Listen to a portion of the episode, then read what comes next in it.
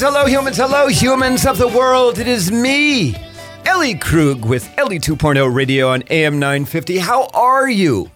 How are you on this hot, hot Saturday?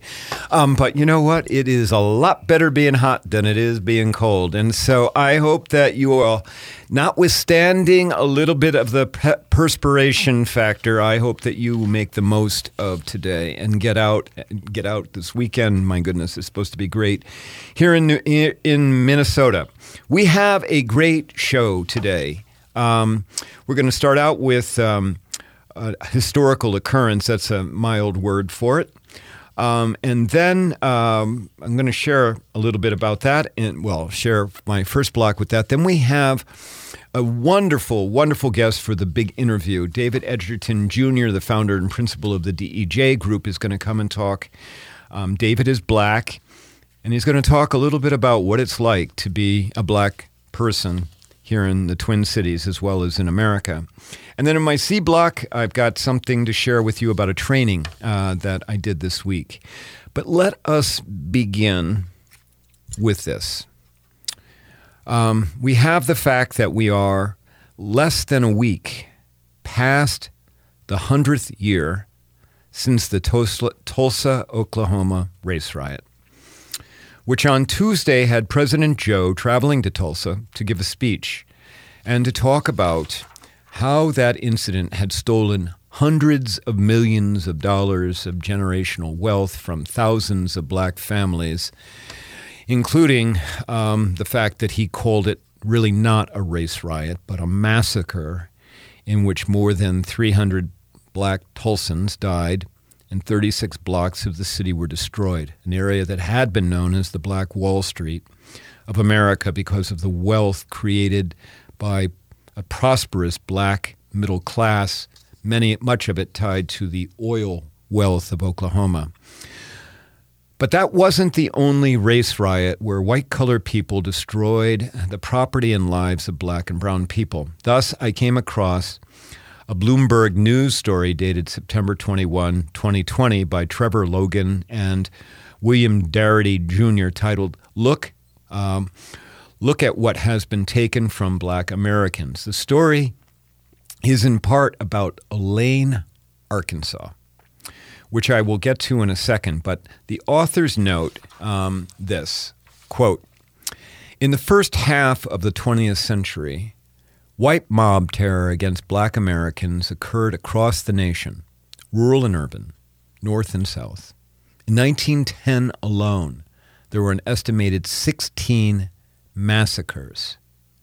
The year 1919 was so deadly, it was called the Red Summer, with more than 30 separate incidents. The violence persisted for years in Ocoee, Florida in 1920, and Tulsa, Oklahoma, 1921, Rosewood, Florida, 1923, and many more and other places. Unquote.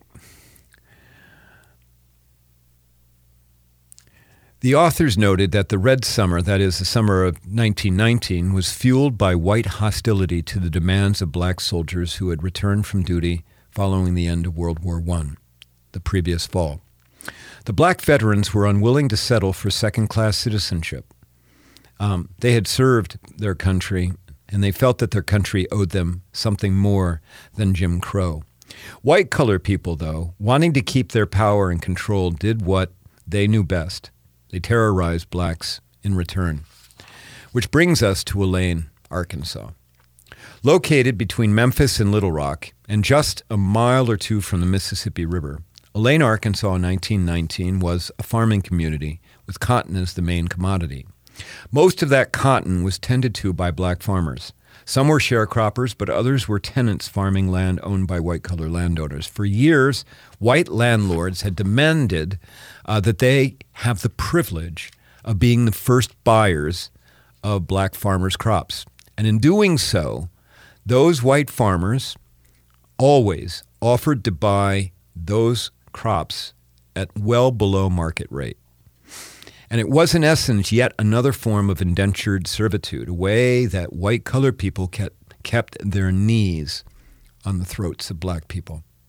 With black vets now returned from service, veterans who had sacrificed for a country that wanted to still hold them down, uh, the farmers of Elaine and the surrounding county were inspired to form a union with the goal of creating a system to sell their crops to the highest bidder, just like any farmer in America would want. The black farmers tried to be strategic about their plan. They hired a, a prominent white collar attorney from Little Rock named Ulysses uh, Bratton, and they had gone ahead and f- formally joined this new union, the Progressive Farmers and Household Union of America. They had joined that. But of course, this was met with a great deal of resistance. A farmers' union and blacks having equal economic power would upset the Jim Crow hierarchy in Arkansas. At some point on the evening of September 30, a group of black farmers gathered in a church in Elaine. Some of them were armed um, because they knew trouble was ahead. And at around 11 p.m. on that night, September 30th, 1919, a group of local white men approached. Some of them had law enforcement people with them. They approached the church and ultimately fired shots into the church. The shots were returned, um, resulting in the death of a white man. Now, of course, this was instantly viewed as an insurrection. That is the word used in multiple accounts of this date.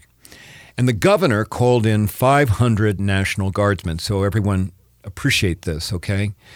Black people are attacked. God forbid they fight back. And then, of course, the white power structure declares it an insurrection and then comes in with massive force. And uh, does that remind you of anything recent? Um, according to an August to um, 2018 article in the Smithsonian Magazine by Francine Uenuma, those soldiers were charged with, quote, rounding up heavily armed Negroes with orders to shoot and kill anyone who resisted. This was certainly a license to kill. And before it was over, at least 200, 200 black men, women, and children were murdered. I'm going to say that again. Think about that. 200 people dead because black farmers 101 years ago simply wanted a fair price for their crops. Out of this came 12 black farmers being charged with murder, of course. Known as the Elaine 12, they were given summary murder trials by all white juries with attendant guilty verdicts and death sentences. Now, the NAACP got involved, and this happened to be one of the very first cases that the NAACP ever got involved and litigated, and they hired lawyers to appeal the convictions of the Elaine 12. And ultimately, the case of the Elaine 12 went up to the United States Supreme Court. Now, I know what you're thinking, but guess what? Incredibly, in a first of its kind ruling in 1923, the U.S. Supreme Court overturned the convictions of the Elaine 12 with Justice Oliver Wendell Holmes writing that if convictions were the result of public passion and there was no other recourse, then the Supreme Court itself had to step in and guarantee the rights of people, including those 12 defendants. Eventually, by 1925, the Elaine 12 were released from prison. But then, of course, their lives and the lives of those around them were scarred forever. Now, I'd started down the road on this story talking about um, the financial cost of Elaine, the Elaine, Arkansas massacre. I mean, we've just talked about the human cost, of course, but this is where an idealist, Ida B. Wells, comes in. She was black and she was an investigative journalist. It was an incredible status for a black woman at that time. And at some point um, soon, Ida B. Wells will be my featured idealist. But she went down to Elaine, okay?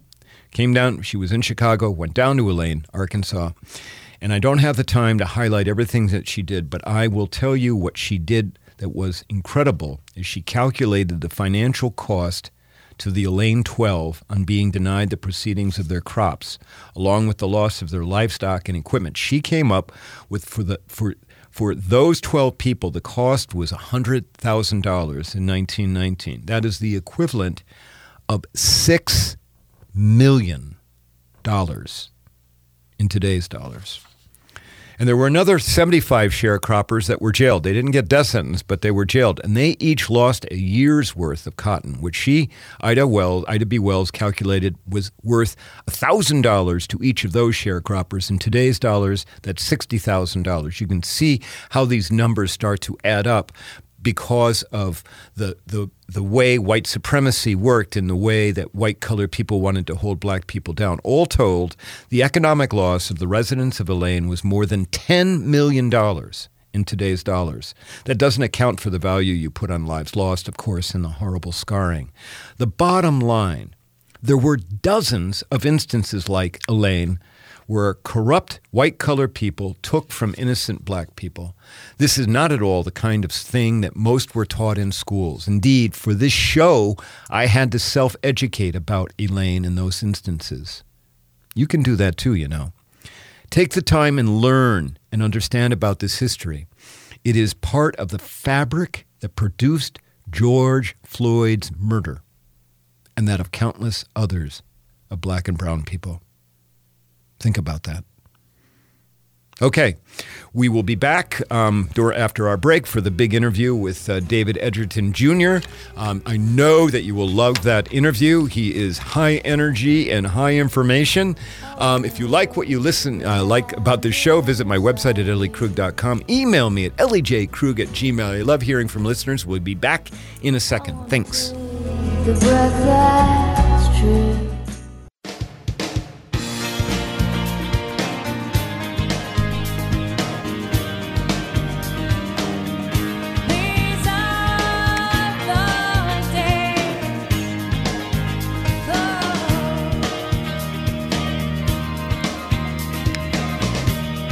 And we're back on Ellie 2.0 radio on AM 950. So do me a favor, as I said, make sure you do some reading up about Elaine, Arkansas, and the Red Summer of 1919. It is very important to know. All right. Well, now, though, I am thrilled for the big interview. I have somebody here that is, you, I think, are going to really like. Um, David Edgerton Jr. is the founder and principal of the DEJ Group based out of the Twin Cities. He does executive searches and recruiting. He has a BA from North Carolina A and T State University and an MBA from the Carlson School of Management. And uh, he does executive coaching and a number of other things. But he and particularly why I've had him on the show. He talks about diversity and inclusion. David, welcome to Ellie 2.0 Radio. How are you? Oh, I am doing just fine. Thank you so much for having me on your show today. Well, you're welcome. You're welcome. I am thrilled to have you. You know, um, so audience members, I I met David about a month ago uh, when he came and spoke to our Rotary group. Um, no, that's not the right phrase. He came and enthralled our Rotary group. Um, and when, um, you know, and audience members, you know that I'm a speaker and a trainer. And when I saw David, I said to myself, like within five minutes, this guy is like me, you know, or I'm like him, but, you know, with the level of energy. And so, David, you know, you know how to talk to people. You know how to, you know, you know how to do it. Well, thank you so much. I really appreciate that. Uh, you know, when I came to speak to your group, it was really all about connecting with the audience and connecting with those wonderful people. And, you know, that's something I really enjoy doing. So thank you so much oh, for that. Well, I appreciate those kind words. Well, you're welcome. So um, I want, you know, what uh, what I want to do is get a little bit of your story, mm-hmm. okay? And, and I'd really love to get your read about where you think our country is right now around diversity and inclusion. I mean, you're doing some of the same work that I'm doing. Yes. You know, but you're also in the C suite doing some coaching with people and you're also recruiting people for companies. And I'd love to get your take also on the common complaint we can't find them. Ah. Okay. All right. Okay. yes. So yes. let's start out a little bit with your story. Sure. Sure. I'll start with you know, I uh, have been in the Twin Cities for 20 years, but before I moved here, uh, I'm originally from North Carolina, And I tell you, I'm, I'm a little sad that Coach K announced that he's retiring because I've been a Duke fan my entire life, almost 50 years. Uh, I was actually born at Duke Medical Center, Okay. because that is my hometown, Durham, North Carolina. So I would say that, you know, growing up in Durham, North Carolina, it's very diverse, you know, and my upbringing, especially when you start talking about kindergarten, ele- elementary school, middle school, it was pretty much an environment that reflected who I looked like. Okay. Very much so. So I went to an all black elementary school. I went to an all black middle school. I went to an all black high school. wow. And while that may Is this in the, would this be what, the mid, late 70s, early 80s? Uh, yes, late 70s, early 80s. Yes, that's Okay. exactly when that time was. Uh, really, mostly throughout the 80s, uh, into the 90s almost. So, the reason I mention that is because to me, when I go outside to play, when I go to school, there were so many people that looked like me. So, to me, that was normal. Right, right. Then I go to college and I go to a historically black college university. For those that don't know what that is, that's just basically several schools that were Yep. created HBCUs. yeah, HBCUs. They were created for the education of slaves and their descendants, and I'll put it that way nicely. Uh, so they could go ahead and get an education, and be able to, you know, have a productive life. So I went to one that focused in engineering because that's what my degree is in, electrical engineering. And then once I graduated and got my first job, that's when it shifted, Okay. like 180. Tell us about that. Yeah, so I got my first job as a manufacturing engineer at a company in Pennsylvania, Where, whereabouts in Pennsylvania? Uh, Lancaster in Okay. Amish country. Okay. All right. Well, outside of outside of Philly, outside of Philly, but yeah. yeah, yeah, about, yep. uh, about an hour of Philly on, Yep, to yep. Philly on an uh, Amtrak, you know, because I used to go down there for haircuts and uh, cheesesteaks. So, but when I got that job and I moved in to that area, and when I went to work, I was the only one that looked like me, except for maybe two others in a company that had engineers, scientists, you know, business people, marketing folks, sales folks. The company, I think at the time, had maybe 3,000 people in that location, but there were three that looked like me. Can I ask you a question? Yes, you can. Did that company come on campus and interview? They did come on campus. Okay. All right. come so, to campus and all right. interview. So you know where I'm going to go later on in this oh, interview. Oh, gotcha, okay? gotcha, gotcha. All right. Okay, Okay. gotcha. All right. So go ahead. Gotcha. All right. So you're the you're you're you're you're one of a handful. yes. Okay. And Yes. so what? w- I mean, how were you treated? That's an interesting question. in certain respects, it was as if I was a novelty, especially in the engineering space. Because as we know today, when, and I'm going to get to this later, but you know, diversity in engineering and in tech fields and in the industry, uh, you know, needs a lot, of, little, lot of work and a little bit of help. So even then, when we're talking, you know, mid '90s now, uh, it was great that people said, "Hey, we we got somebody different working with us." But I did face some racism. I, I can tell you this short story. So I remember uh, being in a like impromptu meeting with a couple of people. And white, white people, white yes, colored white, people. white, white people. Yep. And this guy who was on the team came up behind me, and he put his arms around my neck, almost like, uh, like almost like a chokehold. But it wasn't really a chokehold because he wasn't trying to choke me. But here's what he said that got me. He said, "Yeah, see, this is what we do to people like you from Kentucky or or in Kentucky, which was where he was from." and I never forgot that. I never forgot that. So to me, I Did said, uh, did the other colleagues laugh and Well, they did, and then one of them didn't quite get it, which he was, I think, processing what was going on, and he was checking to see if I was cool. So for me, being the only one, I said, "Uh, okay, all right, this is what you do for, to people like me in Kentucky, huh?" So you know what that references, right? Of course, So so I said, okay, so that's how that was. So then I, I worked there for about a year and a half. Then I moved to Indiana, to Indianapolis. That's where the oh, headquarters was. so what do you say, out of the pot into the fire, maybe a little bit. But I, but in Indi- Indianapolis wasn't as bad though. I, I didn't seem to face that kind of in Okay. your face type of. and were there more Situations? more of of you? There were more people that Okay. looked like me Okay. that not only worked at the headquarters but also in the city itself. Right. Oh, well, I would expect that for sure. Yeah, Yep. yeah. So so I enjoyed that time. Uh, but there, you know, there's things that you face here and there anyway. You know, um, get, get looked over for promotions, you know, things like that, or you know, being excluded from certain meetings, excluded for certain things.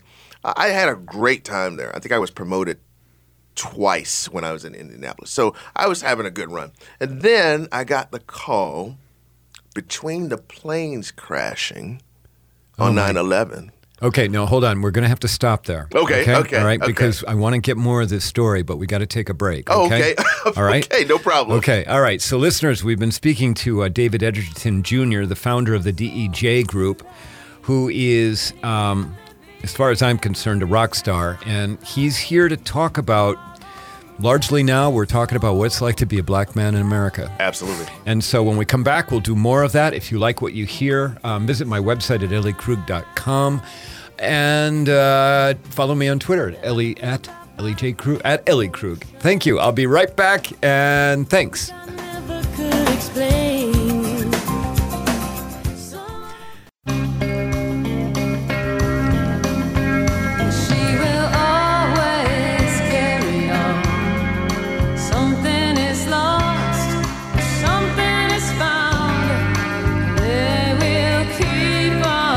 We're back. Ellie 2.0 radio on AM 950. Ellie Krug here. All right, we, we've been uh, talking for the big interview with David Edgerton Jr., the founder and principal of the DEJ Group. And David was recounting um, his experience uh, of being a relatively one of the few black people, men, um, in the companies when he started his career. And you were, before we took our break, you were telling us about a call you got literally in between the two plane, planes going into the Twin Towers. That's exactly right. And uh, that call was to come to Minnesota, which is why that was such a significant call. So I got a job here, and this is, of course, 2001. So for the last 20 years, I've spent time working at several companies. That company was Imation, which is no longer around. So from there, I worked for Imation, I worked for Best Buy, I worked for Be the Match, worked for Andersen Windows. Yep. And throughout all of my corporate experience, then decided to get into this space of diversity, equity, inclusion, leaving engineering and IT behind because when I walked around to different meetings, when I went to conferences, when I went to events, I was still like one of few. So my thing was, well, what can I do about that? Because I love the space and I thought that it was a space that people could come into and really make a good living, you know, do some really great things. So that's what led me to DEI. Uh, and when I got into DEI, I was actually asked to be a director of DEI. And I did that for a while. Hold on, uh, audience members. DEI is diversity, equity, and inclusion. Just so people know that. Okay. Ah, no problem. Yep, Sorry about yep. that. So, so then once I did that, then the pandemic came, and I found myself without a role at a company. And in the middle of the pandemic, I was trying to figure out what should I do. And because I love this work and I still wanted to make an impact, I started the DEJ group. You did. Okay. Yes. I did not realize it was that new. So It is. what what's your opening date? What was your opening date? Well, I registered it. So let me say that real quick. I registered it actually in 2017 because I was doing some teaching and some consulting. But then the move to do executive search and recruiting that came right around November timeframe of last year. Oh my God. Okay. Well, this is great that we have you here. So Yes. for a little bit of exposure. Yes. So so David, Mm-hmm. you know, um, my impression of Minnesota. Okay, Mm-hmm. so I'm from Iowa. My audiences know that. All right, not a lot of diversity down there either. Okay. but I went to law school in Boston and and practiced in uh, law in downtown Boston for five years. And my impression here of the Twin Cities. You tell me how much I've got it wrong. okay, um, there's a lot of diversity here, but a lot of white colored people don't see it because um, there's no sizable black middle class or brown middle class. Okay. Um, that's my impression. Okay. Okay, and that this, it's very stratified. You have a lot of people that are on the lower end of the economic ladder for a variety of reasons. You have some people that are on the upper end of the economic ladder that are diverse, but otherwise, not a whole lot in the middle. And and some of that's based just on my experience. I worked downtown Minneapolis. You walk through the skyways Sure. at, at lunchtime. Sure. You know, with all the people, you know, white collar jobs, you don't see, you know, you don't see a whole lot of people that are black or brown. Yeah, yeah. Well, part of that, I think, well, when you look at the state, and I want to quote this right, I think if we're going to just pick on uh, say black people for the sake of this Yeah, sure. conversation. Yep. Uh, I think the state says we have six percent of the population that's black. So with that, uh, if you look at different organizations, corporations, and different companies here, where you see the diversity is really in the entry level and individual contributor role. Okay, so Right. so if you're coming in as entry level, and let's say it's jobs like you know call center jobs or manufacturing jobs, Data processing, jobs, yep. data processing jobs, things like that. That's where a majority of the diversity, when you look at it demographically, exists. But as soon as you get to a role where you have to make a decision and you get more ownership and you start managing people, that's when the diversity drops off significantly. Dramatically. Dramatically. Uh, McKinsey and Company actually uh, put out a nice graphic uh, that shows how it progresses from that entry level to sort of that first level management, then to like director, and then to C suite. Uh, and then when you go through those stages, it just gets worse and worse and worse and worse and worse and worse and worse. So part of it, I think, is there's there is a wonderful community of black professionals here. Uh, there are some that work at these wonderful large companies in very high positions. There's some in middle management, and there's like I said, just talked about, you know, at that individual contributor level. There's there's some there too. But what you may not be aware of is the fact that what Minnesota presents is a revolving door in a lot of ways. Right. Oh, It's a- yeah, it's a for sure. revolving door For sure. and that's because the culture here. And me coming from North Carolina, Pennsylvania, Indiana. You get the right- you get the right to say this. I get the right to say this. Coming here, the the culture is a, is a very very closed to just outsiders in general, right? I've experienced the same. I mean, You've most of some of my most of my good friends here are expats from somewhere else. you know. Exactly. And, and- But throw on skin color. Oh, boy. On top of that, okay. Now you got something, right? So what a lot of people do, and, and there was a study that came out, I think, in 2017 by a good friend of mine over at the University of St. Thomas uh, that talked about 60%, I think, of black professionals today at that time were looking to leave the state within the next two years. right. Uh, that's eh, that's an alarming number. And then you have to dig into that and say, well, why is that? Well, one, when you go to work at some of these places, you think you could come in and be yourself. You think you could come in and actually make decisions. You think you could come in and actually have an impact and contribute. Right. But And talk a little bit about your life. and talk a little bit about your life, right? Right. You think you could do that. However, you're not really allowed to do that, or it's almost as if when you do that, it makes you a target for certain types of discriminations, microaggressions, all those kinds of things. So I think what happens here is a lot of people, especially when I was in grad school here, a lot of people said, "Hey, we're going to come here, get an MBA, get a grad degree, go work for one of these great companies, and then we're going to the East Coast." Or we're going to the West Coast, or we're going to places that are a little more diverse. Right. The other problem is the weather, of course, because if you are, you know, if you aren't from here, okay, Yeah. it is, you know, it can be difficult to adjust to. On on top of the other things, But here's know? the thing with that, though. My take on that was I can always put on more coats. I can always put on more Right. layers. So what happens is people will blame the the weather, Weather. Okay. to say, "Hey, that's why we can't find people." No one wants you know to come here uh, who has a tan like mine, you know, because it is too cold. But really, what they're talking about, especially with the Minnesota nice thing, right? They're talking about the coldness of how they're treated, not necessarily Right. it gets down to negative 20. So you and I are both in the business of trying to help organizations become more diverse. Yes. And one of the, I mean, you know, I work with a lot of law firms. Okay. And one of the things that I hear constantly is, we want them, but we can't find them. Ah, Okay. yeah, yeah. And my uh, my answer to that is use your imagination to find them. you Yeah, know? yeah. I mean, what what's your answer to that? Here's my answer to that. And I actually taught a part of a course yesterday at the Carlson School uh, in their executive education program on recruiting and hiring diversity. So I'm going to be coming a little bit from that with what I'm about to say. Part of it is this Henry Ford said, you know, if you do what you've been doing, you're going to keep getting what you got.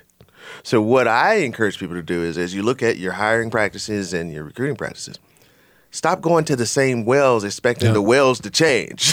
you got to find some new sources to find this talent that you're looking for. A lot of times you can go to schools that are not within the 25 mile radius you're comfortable with or the 50 Right. mile radius or the 100 mile radius. You may have to go to the East Coast or West Coast to find some diversity. I, I, you know, um, because I work with a lot of law firms, as I said, I mean, I'm telling them, you got to go to the South. Oh yeah, there too. You know, exactly. Exactly. Go down, go down to the law schools in North Carolina and South Carolina. Go down there. Oh, yeah. You're going to find your diversity. Absolutely, you're going to find it, and it's even to the point now where companies, and this is an article that I uh, saw a couple of weeks ago.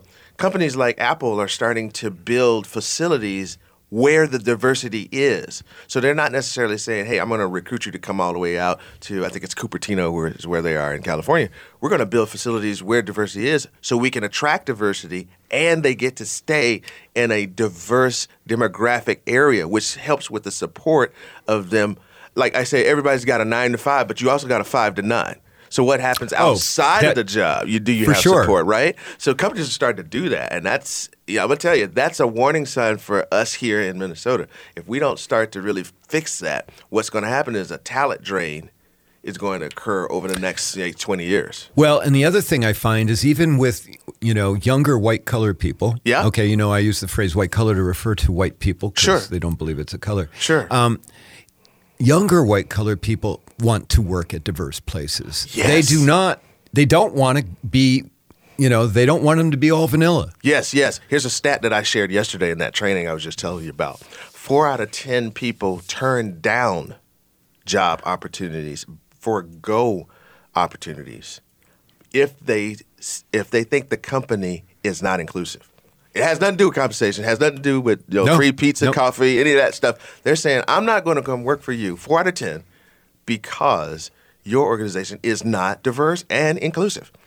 What does that say to you? I mean, really? Okay, so now I really need to think about that as I'm starting to recruit and I'm starting to, you know, bring people into my organization. So, David, I th- you know I've told you I think that you're an idealist. Okay, and I don't know Sure. if you're gonna you know would ag- agree with that, but you are. I mean, you're trying to. You're someone trying to change the Yes. world. You're Yes. trying to make the world a better place. Yes. What What made you an idealist? How did you get here to be of that mind frame? I have a couple of things that I live by. One of the things I live by is this if you wake up in the morning, everything's negotiable from there. So if you start with that as a thought, as a, a, a mantra, if you will, then that means that as soon as you are awake, everything coming at you, everything you, you go through throughout the day, it's still a good day because you woke up. Right. And what you want to do and what you really want to have happen is the next day you want to wake up again. And I don't care. I don't care where you are in life, what stage you're at. I don't care how much money you have. I don't care what you know you're doing, who you are, your background. I don't care about care about anything like that. If you wake up in the morning, just start with that. Everything else throughout the rest of the day, you can work through it. Well, I guess that would make me an idealist from that perspective. but yeah, that's I just believe that. I just I live that way, and I believe that. And I think I shared this in the meeting that you were in uh, with the Rotary Club. I said, you know, I live so that whoever I come in contact with is better because they met me. So hopefully, you're better because you met me. Hopefully, your audience is better because they listened to me. but if you live that way, I think you are an idealist because what you're basically saying is life is good. And life is, we know life is what you make it, but there's a lot of good in life versus a lot of bad. And what's wrong with uh, humanity is we tend to focus on the negative. You know, we, we focus on the loss, right? So we focus on the things that, you know, don't matter as much when you look at the quality of life. So for me, it's really more about living a way that you make others better and being thankful for the opportunity to actually live. Because everything else you can do beyond that is is amazing. Well, David, that is well said. Um, and I know that I could sit here, we could have a great conversation for another hour, but unfortunately, we're out of time. So, um, thanks for being on the show. Absolutely. I really appreciate you being here. Thank you here. for having me on Oh, the show. I really appreciate the Oh, opportunity. well, you're welcome. All right, listeners, I've been speaking with David Edgerton Jr., the founder and principal of the DEJ Group, which is barely six months old, seven months old, and which Way to go! Way to rock it! And um, and uh, if you want to find more out about David, David, go ahead and give your website. Sure. Uh, my website is the dejgroup.com. That's for my recruiting firm. And then I have a personal website that is David Edgerton Jr. Jr. Dot com. And that's where you get to hear some more of my positive messages and things like that. Okay, that's great. Thanks, David. All right, listeners, when we're when we come back, we'll do my C block. Thanks so very much.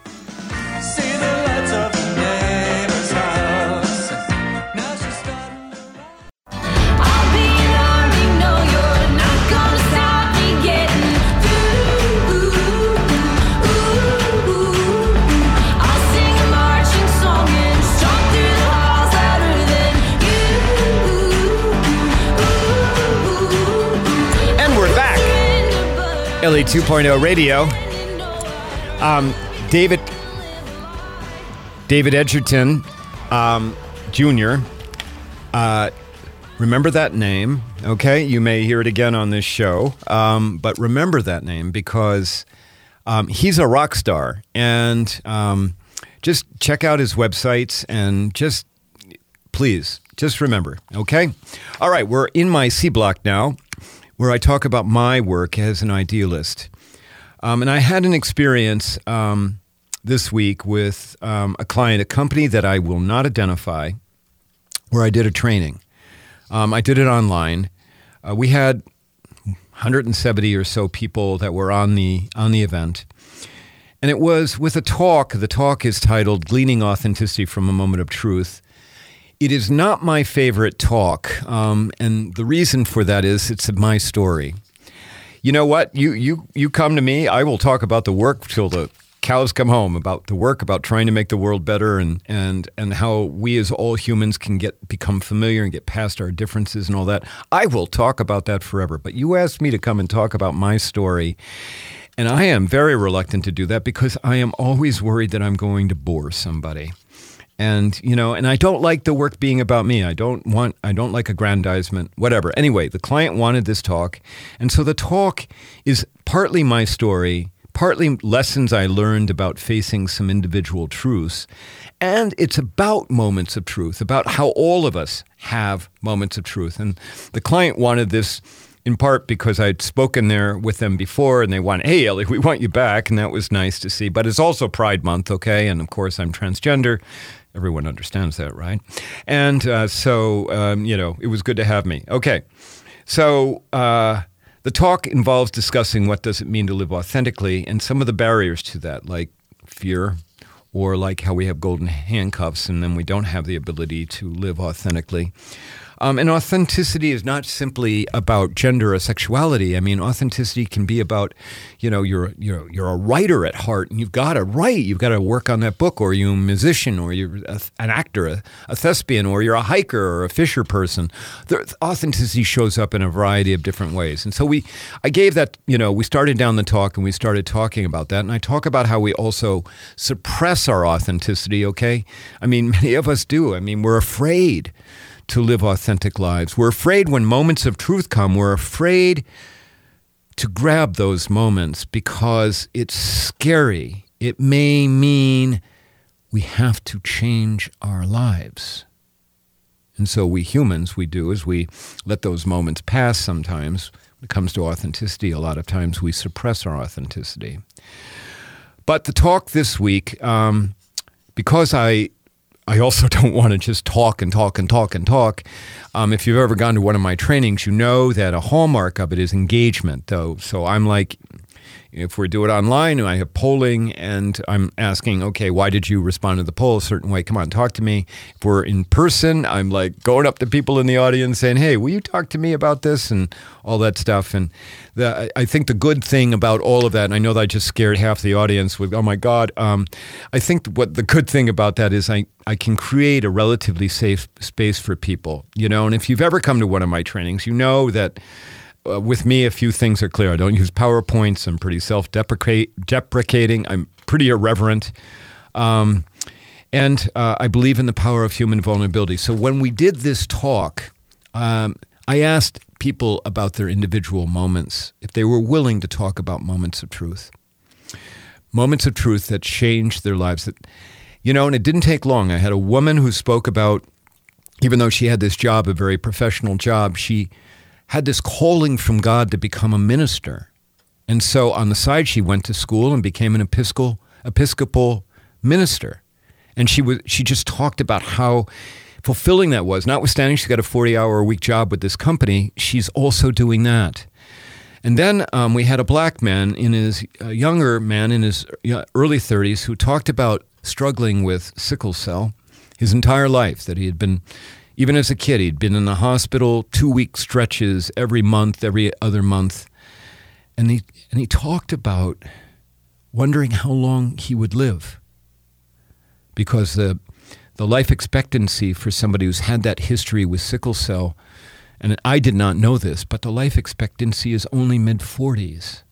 And he talked about being married and having children and trying to balance work, but knowing also that he doesn't know how much time he has left. It, oh my goodness. But then we got a man who I will never, ever forget. And he started speaking and he started saying, I, I, he said, My heart is beating so very fast. And you could tell that he was emotional and you could tell that he was getting courage, that it was building up in him. You could tell, you could tell that this man was, was wanted to share, but that it was hard.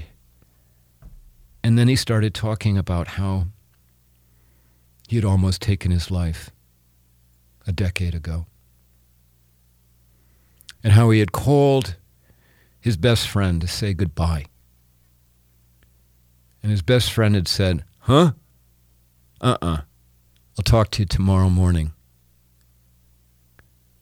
And he said it was that, that moment of truth, that he said, I will wake up tomorrow morning. You heard David talk about that in his, when we had David Edgerton talk about just waking up. It's a good day if you can do that. But I have to tell you, as this man shared the story, and I am not doing it justice whatsoever, I, I started crying. I could see people on the screen crying. I, I had to take my glasses off. I was, I was, on, I was crying, but on the verge of sobbing. It was so powerful, and and and everyone, when we share our stories, when we understand that we're all human together, all of the barriers break down. They do. And we just come to understand we are all trying to make our way through life. That is the only way we will get past what separates us right now in 2021 vulnerability, sharing, commonalities. Okay, well, uh, that was a big show. That was a little heavy, um, but I hope that you enjoyed it. A big uh, shout out to my producer, Brett Johnson. Brett, you are always a rock star in my world. And to you, audience members, thank you for tuning in. Thank you for going to the podcast. Thank you for talking about the show. Please share about it. Continue to do that. Um, I'm trying to give you the best quality that I can. And between now and when you hear my voice next, do me a favor go out and make the world better. You can do it. Thanks so very much. Bye bye.